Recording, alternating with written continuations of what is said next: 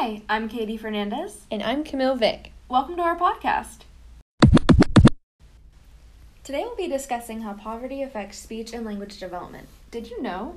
In a study of children from low income households, Justice and Ezell found that the children had low skill levels on tasks measuring metalinguistic terminology, alphabet knowledge, and print and word concepts. These skills are necessary for kindergarten in many states, and thus children from low income backgrounds may be at a disadvantage from the beginning of their formal schooling. In 2015, 5% of U.S. households, which comes out to 6.3 million households, had very low food security. Research shows that childhood malnutrition produces permanent structural damage to the brain. Between birth and two years of age, the brain grows to approximately 80% of its adult size. Malnutrition during this period is especially devastating to cognitive growth. Issues with cognitive growth means these kids potentially face trouble academically. Because of all these different effects from poverty, these children present special challenges for the school system because these children technically do not have language learning disabilities. They simply come from environments where language stimulation and literacy are not readily available. These are all really interesting things for us to consider as people who work with children in all types of settings. But first, we need to know what poverty and low income actually means. So, Camille, what exactly is poverty? Well, Katie, according to the U.S. Census Bureau, a family of four lives in poverty if the family's annual income is less than $24,257. For a family of three, the threshold is $19,105. For two, it's $15,569, and for an individual, it is $12,228. Got it. So, who is the most affected by poverty?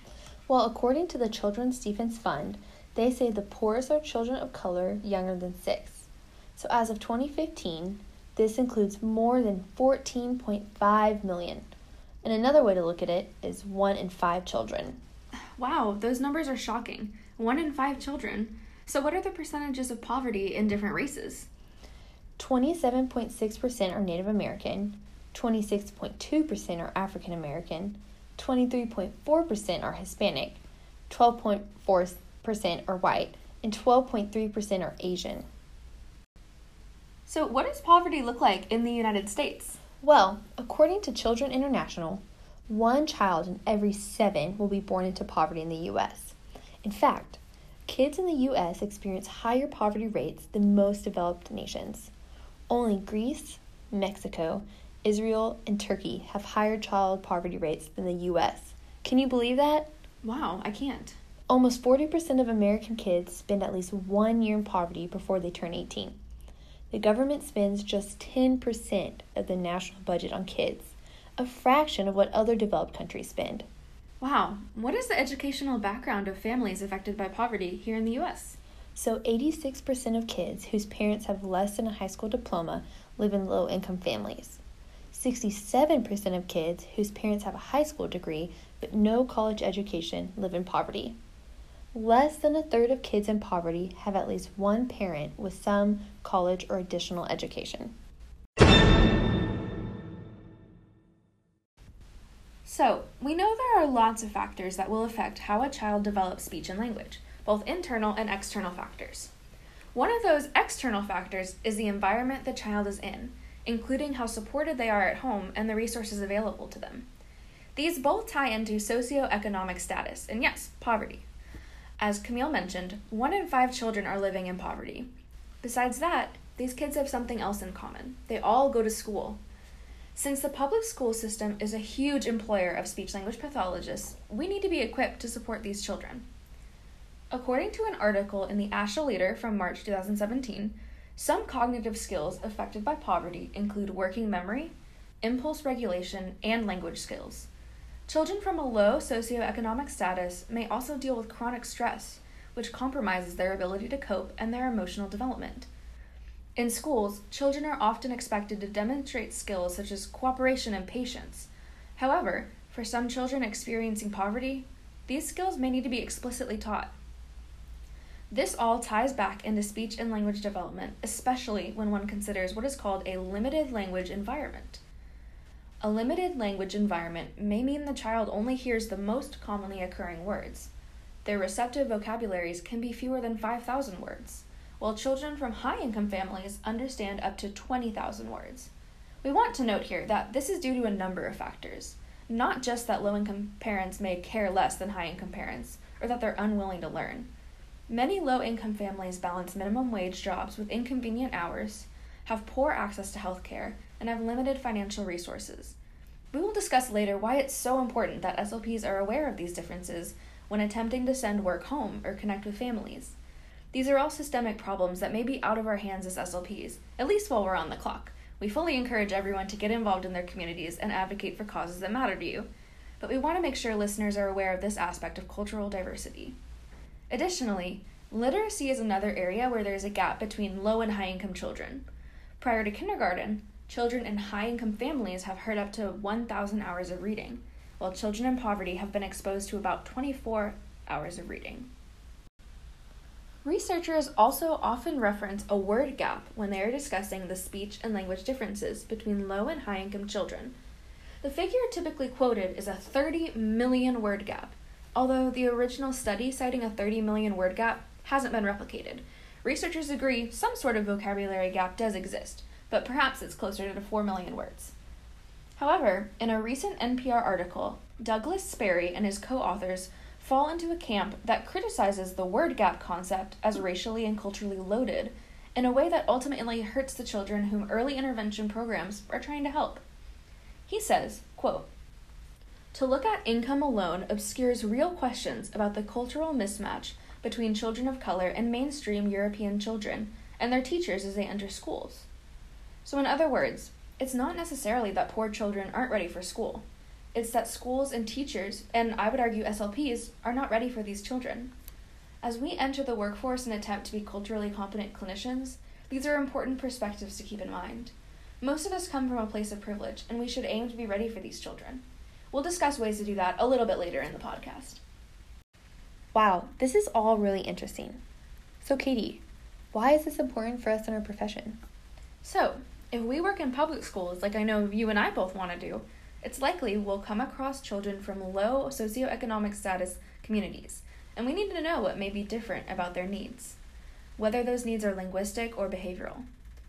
Factors of poverty, such as high parental stress, food instability, limited health care, and even homelessness, can all make it really hard for a child to learn at school.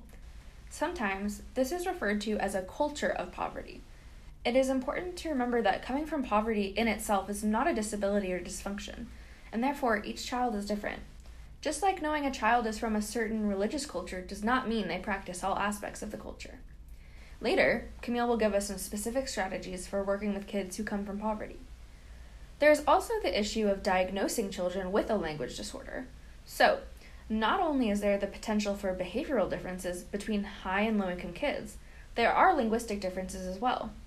We all know SLPs are responsible for school diagnostics, and often use standardized tests to identify children with language disorders. In particular, language assessments pose an issue for African American children. Many tests are not normed on African American English, which means there might be an over identification of African American children who are labeled as having a language disorder. Since we know the high breakdown of children in poverty who are also children of color, often due to generational poverty and systemic racism, there is something that SLPs should be aware of when testing children. A standardized language test that accounts for African American English is the Diagnostic Evaluation of Language Variation, the DELV assessment. Again, it's important to remember that not every African American child speaks African American English, nor is every child of color one that comes from poverty. This is all great information, Katie. Like we mentioned earlier, we encourage everyone to get involved in the communities we serve.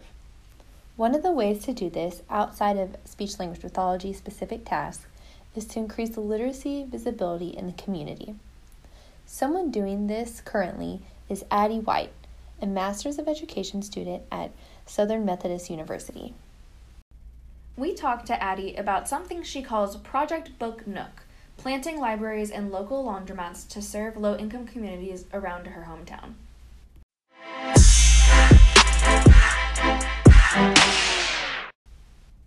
Addie. Tell us a little bit about why you chose to implement Project Book Nook.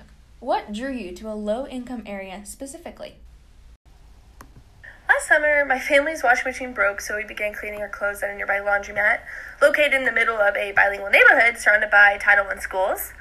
Funny enough, I actually ended up student teaching in the area later that fall at RISD Academy, which is just a few blocks away from the laundromat. Anyways, after just a few visits to the laundromat, I noticed something. There were always children there. Whether I visited midweek or late at night, um, I saw children accompanying their parents on laundry visits. Siblings played chase, young ones brought their favorite toys to carry around, and others pretended to play on arcade games they didn't actually bring quarters for. Um, that's when the idea hit me. If these kids really need something to do, it'd be great if books were made available to them. And while I could say I knew the educational level of these children, I and while I couldn't say I knew the educational level of these children, I could guess that a number of them came from homes where parents work more than one job and don't have the time um, to read their children every night.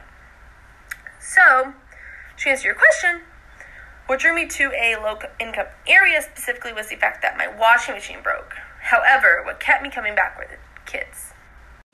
Wow, I'm very inspired by your story. So, what is the importance of speech slash language slash literacy for kids in poverty or in low income areas? And what resources led you to understanding the gap between socioeconomic status and literacy and language? At the time of Project Book Nook's founding, I had just recently received my BS in Educational Studies at SMU, where I had taken a number of education courses centered around topics such as English learners, cultural competency, social emotional learning, and the unique needs of students in low income areas.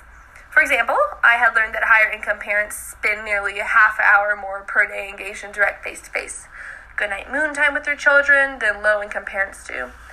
And by the time these children are five years old, the poor ones will have heard 30 million fewer words than their wealthy peers. This is what we refer to as the word gap between low income and higher income students. I want to be clear my point is not to shame low income parents. If anything, these families bring more compassion and grit to the table than most. The majority of them would walk to the ends of earth for their children, but also means they may be working multiple jobs and don't have time to reach their kids. Additionally, many of these parents simply aren't well informed about the benefits of reading their children on a consistent basis. But beyond this family aspect, there's another piece of research that found there is nearly a 90% probability that a child will remain a poor reader at the end of the fourth grade if the child is poor reader at the end of first grade. Um, however, we also know that 90 to 95% of poor readers can reach average reading skills with early intervention. The implication here is that we have to catch kids early. We need to use data driven instructions to meet their needs in the classroom. We have to expose them to reading in as many places as possible. And we must build partnerships with parents and guardians in order to accomplish these goals. I totally agree. What outcomes have you personally seen on the community or kids that have been served by your book nook? Favorite thing to have seen while we built the book nook, and even days when I came back to check on were the kids who were genuinely excited to hold books in their hands. To be honest, I was rarely that excited about books as a kid myself, but um, I think the difference between my younger self and these kids speaks volumes about what they lack elsewhere and what they're eager to do, which is read. Additionally, just days after Book Nook's construction, I received this very encouraging email from Hong Vo, the manager of Lone Star Laundry, um, it, it said, like, from the bottom of our hearts, thank you for the wonderful books and gifts of our, for our laundromat. Just tonight, one child asked us if he could buy a Spanish book to take home with him. Already, your gifts have shown a positive impact to the children's lives here and to the community around us. I love that. So, how did you gain community support and funding? And how did you explain to the public how important literacy is for the children in low income areas? First things I did was create a few infographics about the literacy statistics mentioned above. Then I used those as part of my social media campaign. I essentially bombarded my Facebook friends and Instagram followers with a link to a crowdfunding website. It provided fruitful enough to find the project, and I was super grateful for that. I was able to buy shelving, an area rug, beanbag chairs, storage bins, and of course, lots of books. What do you want others to know about implementing good speech language, and literacy skills for children, specifically those in low income areas? I think when it comes to our low income students, we as educators and community members must work to maintain an asset based perspective. In other words, rather than looking at our students for what they lack, we view them for what they're bringing to the table. For example, bilingualism is an incredibly valuable skill that I think many students are sadly taught to suppress. I want my own students to realize how incredible they are, and while I do want to push them to read, write, listen, and speak in the so called language of power, um, connecting all that they learn to their own language in our experiences and passions will be just as important. So, Addie, what do you hope to come from Project Book Nook? And what are your future plans? My plan is to utilize the summer to visit potential new sites for book nooks in the greater Dallas area and to speak to owners about implementing the project at their respective laundromat. I'm glad I had time to really invest in my first project um, because I was able to follow up with the owner a number of times and identify potential areas of growth. For example, I discovered there can be such a thing as too many books in one place, especially when the owners of the laundromat are left to help maintain the area and keep the books organized. So, in order to establish a greater number of locations, I realized the Nooks will have to be scaled down versions of my first project. Um, nonetheless, I think they will still reap the same benefits. Thank you so much for answering all our questions, Addie. How can people help? After I visit the sites this summer and gotten approval from laundromat owners, I'll be updating our website with fundraising links and ways to donate used books. Um, so check it out. It's a. Um, thank you for talking to me today. It's been incredible. Um, I'll provide you with my website link, and thank you. No, thank you, Addie, for taking the time to come and answer our questions. We'll be sure to share the link that Addie has sent us at the end of this podcast. I love the fact that Addie addresses some really unique ways to incorporate literacy in these kids' lives. She really took into consideration some of the things we discussed earlier, such as bringing the books to the families and meeting them where they are. In this case, the books are in a place where the family is already frequent, meaning it takes less effort on the parents' part. I think any way we can provide support while requiring minimal outside work will be beneficial to all types of busy families. So, what do we need to know when working with this population? So, overall, we know socioeconomic status affects a wide variety of things, not just speech or language. SLPs need to know that behavior issues may arise through no fault of the child. Camille, I heard you have some strategies to share about working with this population. Yes, I do. So, according to the ASHA leader, there are a number of practical strategies that SLPs can implement to assist families of low so- socioeconomic status to help their children succeed. Number one, collaborate with other healthcare professionals to help women become educated about the importance of proper nutrition in healthcare. SLPs can also help to make sure that women of low socio- socioeconomic status have access to these essentials.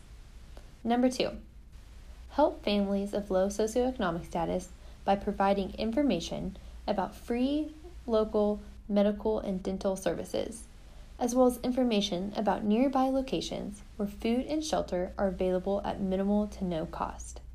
Number three, provide additional language stimulation activities for children from low income backgrounds. For families where the caregivers are non literate, wordless books can be sent home so that adults and children may discuss the books together. Encourage caregivers to have children participate in book reading routines. Number four, implement early literacy screening measures in early childhood centers, such as a place like Head Start, to identify children of low socioeconomic status who need intervention in early literacy skills. Wow, these are all really helpful, Camille. What else do you have for us? Well, I have a few more. So, number five, encourage caregivers to observe in the classroom and in treatment sessions and encourage their participation. This will help caregivers acquire ideas about how to work effectively with children at home to promote learning. One article suggests taking videos and sending them to the parents if they are unable to attend classroom activities so the parents have good examples. Number six, encourage caregivers to use local public libraries and be aware of their hours of operation. Remind caregivers that many public libraries offer free services. Number seven, make sure that during the week, children are encouraged to use the school library as often as possible. Number eight, because many parents work outside the home and have little time to spend with their children, children can be assigned peer tutors in the school. These peer tutors can assist with homework, read to the children, and carry out other activities with them. Number nine, provide caregivers with information about the necessity of language stimulation beginning in infancy so they can begin appropriate stimulation right away. Number 10, remember that children from low income homes might not have as much exposure to technology as children from higher income homes. Ensure that these children from low income households are not at a disadvantage in situations where technology is used in the school. Help them to take advantage of the many opportunities that technology opens during the learning process. Number 11. If children are from culturally and linguistically diverse backgrounds, never tell the parents to speak only English at home if their primary language is much stronger than their English is. Speech language pathologists should tell parents to speak to their children in the language in which they are most comfortable. Number 12. When assessing children of low socioeconomic status with standardized tests, remember that these tests may contain inherent bias because the children have not had these life experiences and exposures to concepts assumed by the test. Be flexible in utilizing dynamic assessment and informal, non standardized measures. So, what I'm hearing is that focusing on ethnic background and languages spoken in children's homes is not enough. Although these variables are important, it is clear that socioeconomic status and caregivers' educational levels have a great impact on the children's cognitive linguistic growth and academic success. There are many strategies that SLPs can use to help children from backgrounds of poverty to succeed in school. By using these strategies that you talked about, SLPs can help these children to be given opportunities to fulfill their academic and ultimately life potential to the fullest. We reached the end of our time together, but you can donate now to Addie's fundraiser for future Book Nooks at www.projectbooknook.org slash how to help. Or implement your own community directed initiative, as well as think about these issues as we face working with children in public schools. Parent directed language intervention is shown to be effective, so we need to work to meet families in the middle in order to best provide that parent directed treatment. They know their children best, and the home environment is essential. We look forward to seeing and hearing about more SLPs tackling this issue. Let us know what you're doing to support the low SES kids in your community. Poverty is a big issue, but the little things we do as therapists to address these needs will go a long way.